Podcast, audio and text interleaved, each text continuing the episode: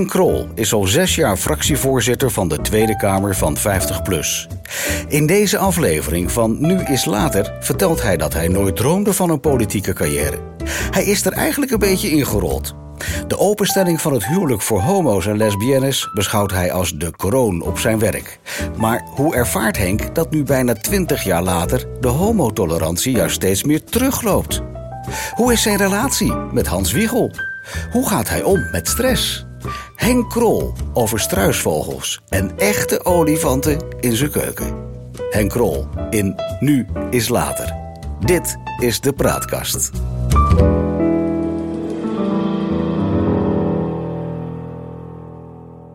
Welkom. Leuk om hier te zijn. Um, Henk, we, we, hebben net voor eh, dat we starten gezegd van nou, we mogen je en jij zeggen. Dat vind ik heel fijn. Graag. Um, je vertelt op de site dat je er een beetje ingerold bent in de politiek. Um, als je terugkijkt naar 1978, wat, wat zag Hans Wiegel in de tijd in jou? Ja, dat zou hem nog eens moeten vragen eigenlijk. Nou, hij belde me op een gegeven moment op. Um, en dat kwam omdat we regelmatig contact met elkaar hadden. Ik was op dat moment vaak op zondagavond de eindredacteur van de maandagochtenduitzending van Tros Actua. Ja. En de zondagavond is niet de makkelijkste, de, de, makkelijkste dag om een uitzending voor te bereiden. Als er uh, te weinig sportnieuws is, ja, wat, wat, is er dan? dan? Dan hoopte je dat de Knesset iets gedaan had... of dat aan de andere kant van de wereld nog iets gebeurde. En in die tijd had je nog echt de omroepen. Dus uh, nu zou je kunnen zeggen, ja, wacht maar, dan doen we het wel in de maandagmiddaguitzending en dan gaan we het maandagochtend produceren. Maar toen moest die maandagochtenduitzending gevuld worden. En je was ook echt in een concurrentiepositie. En als ik dan helemaal niks meer wist, ik had echt geen onderwerp om fatsoenlijk mee te beginnen, dan was er altijd één noodgreep. dan kon je Hans Wiegel, Hans Wiegel bellen. Precies, die had altijd wel wat. Die had altijd wel wat. En het ja. leuke was als je dan tegen hem zei: Heb je wat voor de uitzending? Dan zei hij: Wat heeft Uil afgelopen zaterdag in de Rode Haan gezegd? Ja. Daar bedacht hij ter plekke iets over. En dat was meestal zo leuk dat het een dag later, op dinsdag, voorpagina nieuws van de Telegraaf was. Dus uh, Hans ik Wiegel. begrijp eruit dat er ook een beetje een soort vriendschap ontstaan is in die tijd. Nou, van, van ja, dat klinkt nou een beetje onplezierig. Maar hij dacht inderdaad dat ik uh, groot fan en groot aanhanger van hem was. Maar de eerlijkheid gebiedt mij te zeggen: het was gewoon nodig om die uitzending te vullen. Ja. Dus op een gegeven moment belde hij mij op. Hij zei: Mijn voorlichter uh, Leo Rijnsburger die stopt ermee. Zou jij. Uh, mijn voorlichter willen worden. En toen zei ik, ja maar Hans, ik... ik, ik had, je, niet... had je iets met de VVD in die tijd? Nee, ik ben niet eens lid van jouw partij. Ik ben wel liberaal, maar ik geloof dat ik ter linkerzijde sta. Toen zei hij, dat ja. komt goed uit, want al die journalisten ook. Dus ben je welkom. Dat, dat, dat, past wel dan. Ja, ja. Ja. En uh, ik weet nog dat de dag voordat ik naar Den Haag ging om het sollicitatiegesprek te hebben, heb ik mijn middelbare schoolboekje tevoorschijn gehaald, staatsinrichting. Ja, van hoe, ik, hoe gaat het ook weer? Ja, en, ja. en zitten er in de Tweede Kamer 100 of 150 leden? Ik wist het echt niet. Nee. En uh, ik werd toch aangenomen. Ja, gaaf. Wat voor, wat voor competenties heeft een goede partijvoorlichter volgens jou nodig? Uh, ik denk wat ook voor elke politicus geldt. Het moet voornamelijk gaan om de mensen thuis. Het is niet. Kijk, die, Eerste Kamer is belangrijk, Tweede Kamer is belangrijk, maar de Huiskamer is het allerbelangrijkst. Mm. En dus moet je altijd bij alles wat je hier doet, en zeker als voorlichter, denken van waar zitten de mensen thuis op te wachten. En als je dat kunt vertalen, want uh, de meeste Kamerleden willen het liefst elke dag op de voorpagina van elke krant staan. En dan hebben ze iets bedacht waarvan ik denk, nou daar ligt volgens mij geen mens wakker van. Nee. dus je moet wel voortdurend dingen bedenken waar mensen thuis iets aan hebben. Maar dat, dat, dat, zoals ik begrijp, een persvoorlichter is toch iemand die het hele politieke verhaal eh, ook vertaalt voor de, de, mensen thuis, zeg maar. Dat ja, een beetje Jip, Jip en Janneke taal. Ja, dat zou moeten, maar hij moet ook de keus maken dat hij niet uh, bij elk wisselwasje alle media opbelt. Want dan op een gegeven moment denken ze bij de kranten, oh, daar heb je hem weer. Daar gaat ook weer niet. Dus je moet echt Nee. de, de hoofdpunten eruit halen waarvan je bijna zeker weet. Nou, daar kan ik wel mee scoren.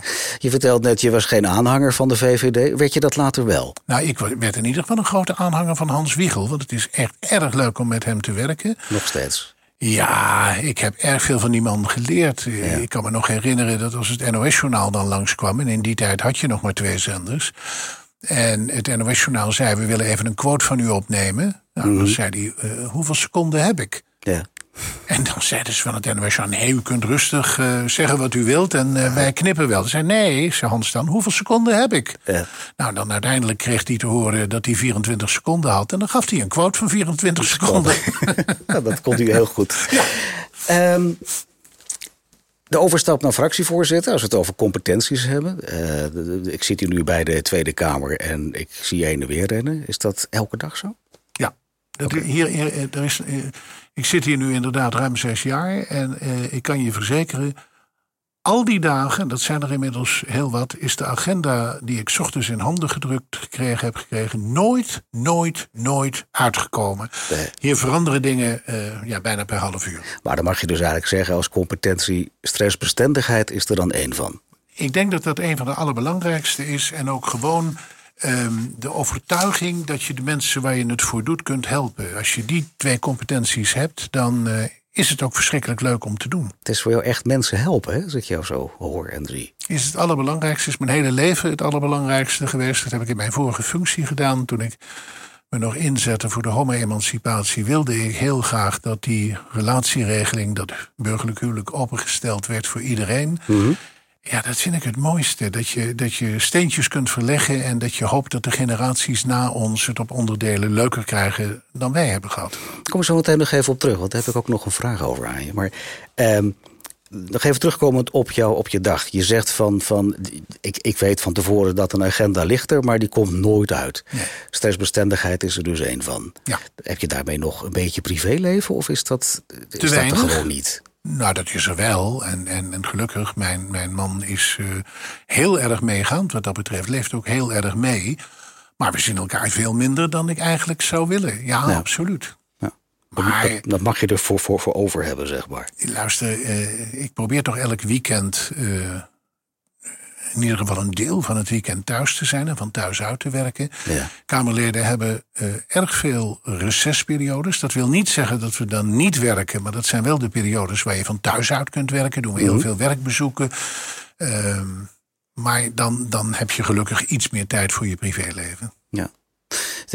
Zijn die recessen ook bruikbaar om je dossierkennis op peil te houden? Ja, heb je daar ook zeker voor nodig. Okay. Anders ga je het niet redden. Um, er zijn hier zoveel onderwerpen. En laat ik maar heel eerlijk zijn, je kunt natuurlijk nooit bij al die onderwerpen deskundig zijn. Nee. Dus je moet je laten voorlichten, je moet met heel veel mensen praten, je moet dossiers bestuderen. En dat is ook wel leuk, want ik ben natuurlijk vroeger journalist geweest, dan heb je dat ook. Dan ga je je steeds inlezen in de onderwerpen waarmee je je bezig gaat houden. En dat doe je als Kamerlid weer. Wat doe je om te, on, te ontspannen? Je van nou. Jij gaat heel hard fietsen? Of, fitness? Ik, ik, ik ga, als ik thuis ben, uh, een heel stuk wandelen met de hond. Dat vind ik echt fantastisch, het bos in. En ik heb gelukkig nu een pup die hartstikke gehoorzaam is. Die loopt geen 10 meter bij me vandaan. Dus die hoef ik uh, zonder lijn, kan ik die meenemen het bos in. En het is heerlijk om dat beest te zien rennen. Volgens mij mag dat niet, maar... Jawel, je hebt die plekje in het bos waar dat mag. Dat oh. heet ook zo, hondenuitlaatbos. Dus het is geweldig leuk om, dat, okay. om daar te wandelen. Uh. En, en muziek, ja, ik ben nu eenmaal... Ik, net jouw tune al, dan zit ik al helemaal uh, vrolijk mee te swingen. En, ik ben een, en dat doe je thuis ook? Ja, dat doe ik thuis ook. En, en ook als ik s'avonds in het hotel kom, ik ga niet slapen voordat ik even naar wat lekkere muziek geluisterd heb. Dat is echt een ontspanning. Ja. Um, ik heb nog niets gehoord verder over sport. Is dat met opzet? Mm, nou, niet met opzet. Ik probeer op mijn manier, maar dat ziet er heel uh, lachwekkend uit. Ik probeer op mijn manier een beetje. Uh, hardlopen is eigenlijk niet het juiste woord, maar iets sneller te shocken dan je normaal doet. Dat heet toch ook joggen? Of ja, dat, heet joggen. Ja, ja. laten we het maar joggen noemen. Ja, ja. Maar dat, dat, dat doe je tien minuten? Nou, ik, ik heb zo'n appje op mijn telefoon zitten. En die houdt dan precies in de gaten uh, wanneer je moet uh, hardlopen en wanneer je weer moet wandelen. Ja. En ik hou het inmiddels drie kwartier vol. Dus dat vind ik eigenlijk heel oh, knap van mezelf. Ja, dat is heel mooi. Want je rookt niet? Nee, rook nee, niet. Uh, goed zo. Um, wat zijn zaken die voor jou belangrijk zijn als mens? In jouw werk? Uh, betrouwbaarheid. Gewoon dat je, uh, dat je van mensen op aan kunt. Dat je afspraken maakt. En dat je niet alles uh, zwart op witte papier hoeft te zetten met handtekeningen eronder. Maar ik vind het heerlijk dat je kunt werken met mensen die je echt door dik en dun kunt vertrouwen. Dat heb ik in het verleden meegemaakt met Jan Nagel. Dat heb ik nu weer met de huidige partijvoorzitter Geer Dales. Uh, wij hoeven niet alles op papier te zetten. Wij kijken elkaar in de ogen. We maken een afspraak. Ja, dat vind, ik, dat vind ik het meest aardige uh, om op die manier te werken. Oké, dat je gewoon eigenlijk dezelfde doelen hebt en daar naartoe werkt. Blindelings elkaar kunt vertrouwen. Wat zijn jouw persoonlijke drijfveren daarin? Als je dan uh, vier naast elkaar zet: salaris, status, inhoud, invloed. Invloed, denk ik. En, en ja, invloed is het allerbelangrijkste. ik, ik kom uit een nest waarbij mijn grootouders erg activistisch waren. En die voortdurend bezig waren met de vraag: hoe kunnen we de wereld ietsjes beter maken? activistisch in welke richting? Welke, welke achtergrond hadden ze? Nou, gewoon, ze wilden de wereld verbeteren. En op welke manier. Uh, ze, ze, waren ook. Ja, maar dat kan wel vanuit een linkse achtergrond nou, zijn als vanuit een rechtse achtergrond. Ik moet je naar eerlijkheid bekennen, ik weet niet eens welke politieke partij mijn grootouders. Uh, zouden hebben. Nee, dat weet ik gewoon niet. Maar ik weet wel dat elke uh, zondagochtend was er een discussieochtend bij mijn ouders, mhm. bij mijn grootouders. En daar ging het over de problemen van die week. En er werd heel grondig met elkaar over gesproken. En als kind mocht je of buiten spelen of erbij blijven zitten. Maar dan moest je als kind wel je mond dicht houden. En ik vond dat zo boeiend. Ik vond dat zo interessant. En dat heeft mij als heel kind, erg... En hoe oud was je toen dat je dat zo interessant oh, vond? Ik denk dat ik vanaf mijn achtste, negende dat al interessant vond. En dat heb ik volgehouden tot mijn middelbare schoolperiode. Dat vond ik echt heel erg leuk. Oké. Als ik je cv mag samenvatten, dan komen er eigenlijk drie thema's, pijlers nadrukkelijk naar voren. Dat is journalistiek, politiek en voorvechter van homorechten. Uh, met welke van die drie voel je het meest ver, verbonden? Dat je echt zegt, daar heb ik het meeste mee. Ja, dat verandert gedurende je leven. Ik, bedoel, ik heb echt uh, Vanaf 1977, al ver voordat de Gaykrant ontstond, heb ik me ingezet voor die homo-emancipatie, omdat ik dat heel belangrijk vond. Dat komt ook omdat ik uit een erg liberaal nest kom. En ik heb geen enkele problemen gehad met mijn coming out of met mijn. Dat speelde niet. Nee, dat speelde bij mijn ouders helemaal niet. Die hadden echt zoiets van: als kind maar gelukkig is, dan uh, moet hij vooral zijn leven zelf indelen. Maar ik merkte in mijn omgeving dat heel veel andere mensen daar wel moeite mee hadden. Dat vond ik dan gek. Dan denk ik, waar lopen die tegenaan? En dan hoorde je dat ze de meest gekke dingen thuis meemaakten... of in hun omgeving of in een werksituatie. En toen had ik zoiets, ja, maar dat moet voor iedereen toch prettig zijn. Dus daar heb ik me toen uh, met alle plezier voor ingezet. Toen uh, het huwelijk eenmaal opengesteld werd, en dat is toch echt iets ongekends, want wij waren in Nederland het eerste land waar dat gebeurde. Ik vind het nog steeds ons mooiste immateriële exportproduct. Toen had ik wel na een jaar of na anderhalf jaar zoiets van: hier kom ik nooit meer bovenuit. Ik, ik kan wel andere dingen doen en er moet nog van alles verbeterd worden. Maar, maar dit wordt niet mooier. Nee, dit. Dit, dit, was het wereldnieuws waar echt uh, televisiemaatschappijen van de hele, vanuit de hele wereld kwamen naar Amsterdam om die eerste huwelijken te filmen op 1 april. En. Uh, ja, toen, toen ben ik echt een beetje in een depressie terechtgekomen. Dat ik dacht van, wat moet ik nou de rest van mijn leven nog gaan doen? Ja. En toen daarna uh, Jan Nagel opbelde en vroeg of ik het verkiezingsprogramma toen van 50PLUS wilde lezen, heb ik dat gedaan. En toen ik dat, heb je in de tussenliggende periode gedaan? Er zit vijf, zes jaar tussen. Ja, uh, doorgesukkeld. En, en, en niet echt. Doorgesukkeld? Ja, doorgesukkeld. En, en gewoon braaf mijn werk gedaan. Maar niet echt met dat wat voor, plezier wat voor, daarvoor. Wat voor werk deed je? Nee, nou ik was nog steeds hoofdredacteur van de Gaykrant. En, en dat werk deed je gewoon toen. Dat, dat was, uh... Maar daar was de pit uit. Ik ja. bedoel, er was niet meer zoiets groots om voor. Ja, dan was er wel weer iemand in elkaar geslagen. Of er was wel eens iemand die discrimineerde. Ja, maar goed, wel. Dat, maar dat was dat vond een, je niet zo interessant. Nee, dat was minder nee. groots dan, dan dat wereldnieuws. wat we met de openstelling van het uh, burgerlijk huwelijk hadden uh, ja. bereikt. En toen Jan mij dus opbelde. En ik dacht, hij belt mij op als redacteur om, om textueel naar zijn programma te kijken. Heb ik dat braaf gedaan. Ja. En op een gegeven moment belde hij, heb je het gelezen? Toen zei ik, ja, ik heb het gelezen. Ze zei, ja, kom naar Hilversum, dan gaan we erover praten. Ik denk, oh, nou ja, nou ja, ik heb hem heel lang niet meer gezien. Vooruit, ik ga naar Hilversum toe. Ja. En toen ben ik naar Hilversum toe gegaan. Want je kende Jan Nagel al? Ja, Jan Nagel kende ik uit mijn VPRO-periode. Ja, uit de periode dat ik uh, na mijn VPRO-periode uh, ook in de Kamer kwam werken. Ja. Als voorlichter. Toen maakte hij het programma In de Rode Haan. Dus uh, ik kende hem. En toen dacht ik ook wel leuk om hem na zoveel jaar weer eens te ontmoeten. Het was niet iemand die ik echt gevolgd had in die periode in, daartussenin liggend. Maar ik vond het wel leuk om hem weer een keer te zien. En toen kwam ik daar in zijn woonkamer in Hilversum. En toen bleek dat hij een mannetje of 25 had uitgenodigd. Die zaten daar allemaal in die woonkamer. Dat wist jij niet? Daar wist ik helemaal niks van. Nee. En die hadden ineens heel andere plannen met me dan uh, de gedachte waarmee ik naar Hilversum was gereden. Ja. Ik denk, we gaan eh, textuele correcties aanbrengen. Maar nee, die zeiden, wil je je gaan inzetten voor ons? En toen merkte ik ook een strijdbaarheid. Heel veel mensen die zeiden, wij worden, omdat we ouder zijn, achtergesteld. Daar had ik me nog nooit... Had je niet over nagedacht nee, eigenlijk? niet over nagedacht, niet in verdiept. Ik had ook helemaal niet in de gaten dat dat echt zo was. Nee. Maar gaandeweg kreeg ik in de gaten dat dat echt zo was. En toen dacht ik ineens, hé, hey, ik heb een doelgroep gehad waarvoor ik me lange tijd heb ingezet. Maar er is een andere doelgroep. Die mij misschien wel harder nodig heeft. En dat is de reden waarom ik uiteindelijk ja heb gezegd. Oké, leuk.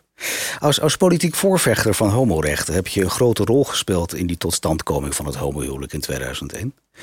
Ehm, de jaren 60 staan eigenlijk bekend om de seksuele revolutie, waarin ook de homo-emancipatie een kans kreeg. Uh, dat was mede ook uh, omdat de invloed van de kerk toen sterk afnam.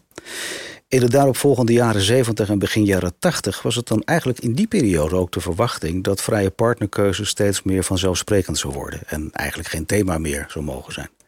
Met andere woorden, dat de religieuze invloed steeds meer achter de voordeur eh, zal ver, verdwijnen. Nu, eh, bijna 2020, 30, 40 jaar later, is in vele streken in Nederland de kerk nog steeds nadrukkelijk aanwezig. Denk aan de Nashville-verklaring die we gehad hebben. Maar dat ook de moslimgemeenschap erg afwijzend staat ten opzichte van partners van hetzelfde geslacht. Als je dit nu in de geschiedenis kijkt, hoe kijk je dan tegen die bijna omgekeerde ontwikkeling aan? Uh, verontrustend, heel verontrustend. Overigens geldt het niet voor alle mensen die gelovig zijn. Je hebt ook hele liberale uh, moslims. Maar wat mensen steeds vergeten is dat de weerbaarheid die je nodig hebt als je behoort tot de minderheidsgroep, krijg je bijna altijd van je ouders mee. Als jij een donkere huidskleur hebt, dan hebben jouw ouders meestal ook een donkere huidskleur. Als jij Joods bent, dan zijn je ouders bijna ook altijd Joods. Als jij uh, uit Marokko komt, dan is de kans heel groot dat je ouders daar ook vandaan kwamen. En dat homoseksuele kind groeit bijna altijd op bij heteroseksuele ouders. Daar is niks mis mee. Maar laat ik zeggen, het natuurlijke waardoor je de weerbaarheid van je ouders meekrijgt, is bij homo's niet uh, het geval. Mm. Die moeten die weerbaarheid van buiten halen. Dat zijn, we in, dat zijn we vergeten. Toen het heel goed ging met de homo-emancipatie, dachten we: we zijn er, we kunnen wel stoppen. Dat is niet waar. Iedere nieuwe generatie moeten we leren dat mensen trots mogen zijn op zichzelf. En uh, moeten we soms een handje helpen. Ja, maar tegelijkertijd zie je die hele tendens maatschappelijk een andere kant op gaan nu. En dat is iets wat, waarvan ik denk van... joh, als je dat terugtrekt naar 2001... toen was het eigenlijk zoiets van... nou ja, het is, het is nu wel klaar. Nee. Het was een kroon op jouw werk, zeg maar. Ja, nee, maar nu blijkt... Nee, 20 jaar later dat het eigenlijk niet over is. Nou, we hebben heel veel bereikt en we hebben echt heel veel voor elkaar gekregen. Uh, klaar zijn we niet om twee redenen. A, vanwege die ouders die er vaak ja, er ook aan moeten wennen. En B, niet uh, omdat er inderdaad veel invloeden zijn, kerkelijke invloeden, waar we 20, 30 jaar geleden veel minder rekening mee hielden. Maar ook in die kringen ook in die kringen gaat niet snel genoeg, maar ook daar zie je stapjes vooruit gaan. Ik was ook dolgelukkig toen destijds, uh, hoe heette hij ook alweer? El Moumni, de, de imam, de ja. meest afschuwelijke dingen over homoseksuelen zei. Want iedere keer wanneer iemand iets afschuwelijks zegt, dan weet je één ding zeker: er gaat een discussie ontstaan. En die discussie gaat bijna altijd de goede kant op. Daar gaat het jou om, zeg maar. Um, uit welke mensen bestond het gezin van waar jij vandaan komt? Uh, broers, zusters? Ik heb één zus. Uh, die is medicijnen gaan studeren, is medisch specialist geworden, kindercardioloog. Mijn moeder werkte aan een uh, horeca middelbare school, de Roy Pannen in Tilburg. Mm. En mijn vader was directeur van het Safaripark Bergse Bergen. Oh, en dat was heel grappig. leuk, want wij hadden ja. dus uh, als kind hadden we altijd uh, verstoten beestjes in huis. Jonge leeuwtjes, uh, struisvogels, oh, allerlei beestjes. Ja, dat is fantastisch. Ja. Ik heb zelfs een olifantje gehad, wat volgens mij als je helemaal... praat zit je nog helemaal zeg maar. Ja. als ik uit school kwam, dan stond dat olifantje stond mij echt op te wachten. Dat is, ja, dat is heel leuk dat je dat als kind mag meemaken. Ja, dat geloof ik. Dat geloof ik. Hoe vind je nu terugkijkend dat ze met jou omgingen? Wat, wat, wat staat je nog het meeste bij? Nou, de vrijheid die we kregen, de, uh, de manier waarop wij uh, verantwoordelijkheid kregen bijgebracht. Mijn ouders vonden het heel belangrijk dat je dingen kon uitproberen. En mijn ouders hebben me ook altijd geleerd: als je op je bek gaat, dan kan je droef zijn. Hmm. Maar je kan ook zeggen: dat is een wijze les. En echt, ik heb eh, de meest fantastische herinneringen aan mijn ouders. Waarvoor ben je ze met name dankbaar? Ehm, die zelfstandigheid die ze me hebben geleerd. Ehm, geen enkele dwang om wat dan ook te doen. En ehm, eh, je meteen vanaf eh, het moment dat je zover was, eh, hebben aangeleerd om alles te benoemen en met elkaar te bespreken. En dat het helemaal niet erg is als je van mening verschilt, als je dat maar wel op een respectvolle manier doet. Klinkt heel mooi. Ja, maar ik heb echt, ik heb zo'n fantastische opvoeding gehad, daar kan ik geen. Nee, daar kan ik op geen enkele manier iets negatiefs over zeggen. Super om te horen. Welke normen en waarden waren nou ja, die, belangrijk? Die dus gewoon dat mensen zichzelf moeten kunnen zijn, dat mensen verschillen van elkaar. En dat dat niet wil zeggen dat je dan. Uh, dat klinkt een beetje zonder grenzen, maar dat, nee, zo, zo bedoel je het nee, vast niet. Nee, zeker niet. Nee, er waren wel degelijk wel grenzen. Maar mijn ouders hebben me wel altijd geleerd dat als iemand anders in het leven staat dan jij, dan is dat niet per definitie beter of slechter. Dan is dat anders. Ja. En daar moet je niet een waardeoordeel aan, aan geven. En pas als je elkaar in de weg zit, ja, dan moet je uh, proberen er samen uit te komen. Was je populair op school? Ja, ik, dat, dat is altijd moeilijk om van jezelf te zeggen. Maar ik werd wel altijd gekozen tot klassenvertegenwoordiger. Ja. dat ben je nog een beetje. Een hele, een hele grote klas. Ja, een hele grote klas. Ja, ja. nog steeds een klassenvertegenwoordiger. Had jij in die tijd zelf een voorbeeld waar je naar keek? Uh, dat je dacht van, nou, zo wil ik later ook worden. Oh jee. Had ik dat soort voorbeelden? Daar zit ik nou echt serieus over na te denken of ik die had. Het is niet, zo dat het me nu meteen iemand te binnen schiet. Van dat ik dat. Ja, in die tijd waren we natuurlijk allemaal gek van, van een man als Kennedy. Maar wat wisten we toen van Kennedy. Ik bedoel, ja. dat, dat was toen een algemeen beeld van... nou, dat was iemand die het uh, prima... en later hoorde je wie Kennedy echt was. Ja. Ja, nou, ik heb me daar toch een beetje in vergist. Maar nee, ik had niet echt een, een groot voorbeeld. Dat maar Kennedy was wel iemand waar je, waar je naar keek... toen in die periode dat je dacht van... wow, wat is dit mooi. Nou ja, überhaupt. Ik, ik was in die tijd toch ook wel geïnteresseerd... ook in de hele wereldproblematiek en... en ja, ik vond het ook boeiend om, om, om naar dit soort wereldleiders te kijken. Ja. Was het voor jou ook een schok dat hij vermoord werd in Zeker. Dat was, nou, de wereld stond op zijn kop, denk ik. Ja, maar, maar ja. dat weet je nog heel precies. Dat zijn toch de momenten die je, ja, die je nooit vergeet. Ja. Nee. Waar, waar was jij toen hij werd neergeschoten? Weet je dat uh, ook nog? Ja, dat weet ik nog. Ik was toen op het internaat en dat bericht. Uh, ik heb op een, op een middelbare school gezeten in Venlo, het Sint Thomas College, als interne leerling, omdat mijn ouders zo druk waren, horeca, en, en nou, daar hebben we bewust voor gekozen.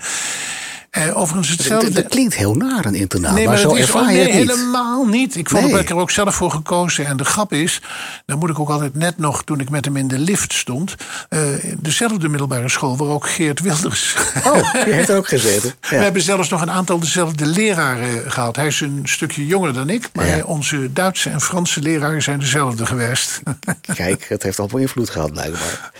Ja, Um, heb je ook in die periode vriendschappen overgehouden? Ja. Of is dat allemaal een beetje verwaterd? Nee, ik heb uit elke periode van mijn leven heb ik een aantal uh, vriendschappen overgehouden... waar ik nog steeds heel blij mee ben. Ja. Had je ja. nog bij, bijbanen, vakkenvuller? Ja, ik heb ook in de horeca gewerkt. Natuurlijk met een moeder die les gaf aan een horecaopleiding... was dat bijna voor de hand liggend. Ja. En met een vader die directeur was van Beekse Bergen... werd ik eigenlijk ook uh, een beetje als spion op pad gestuurd... om in uh, het zomerseizoen te gaan helpen bij de Efteling... Mm-hmm.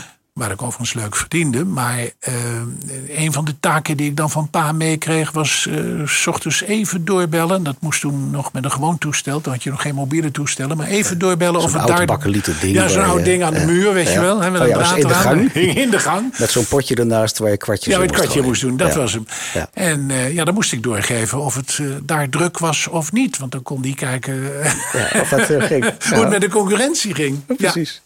En als je nu terugkijkt naar al die jaren. En je moet terugkijken naar wat de grootste verandering in je leven geweest is. Wat is dat geweest dan? Um, nou, bij mijzelf. Ik, ik, denk, ik hoop maar dat ik altijd zoveel mogelijk mezelf ben gebleven. Maar wat mij het meest opvalt, zeker nu ik hier weer rondloop. Hè, ik heb hier dus jaren geleden ook rondgelopen.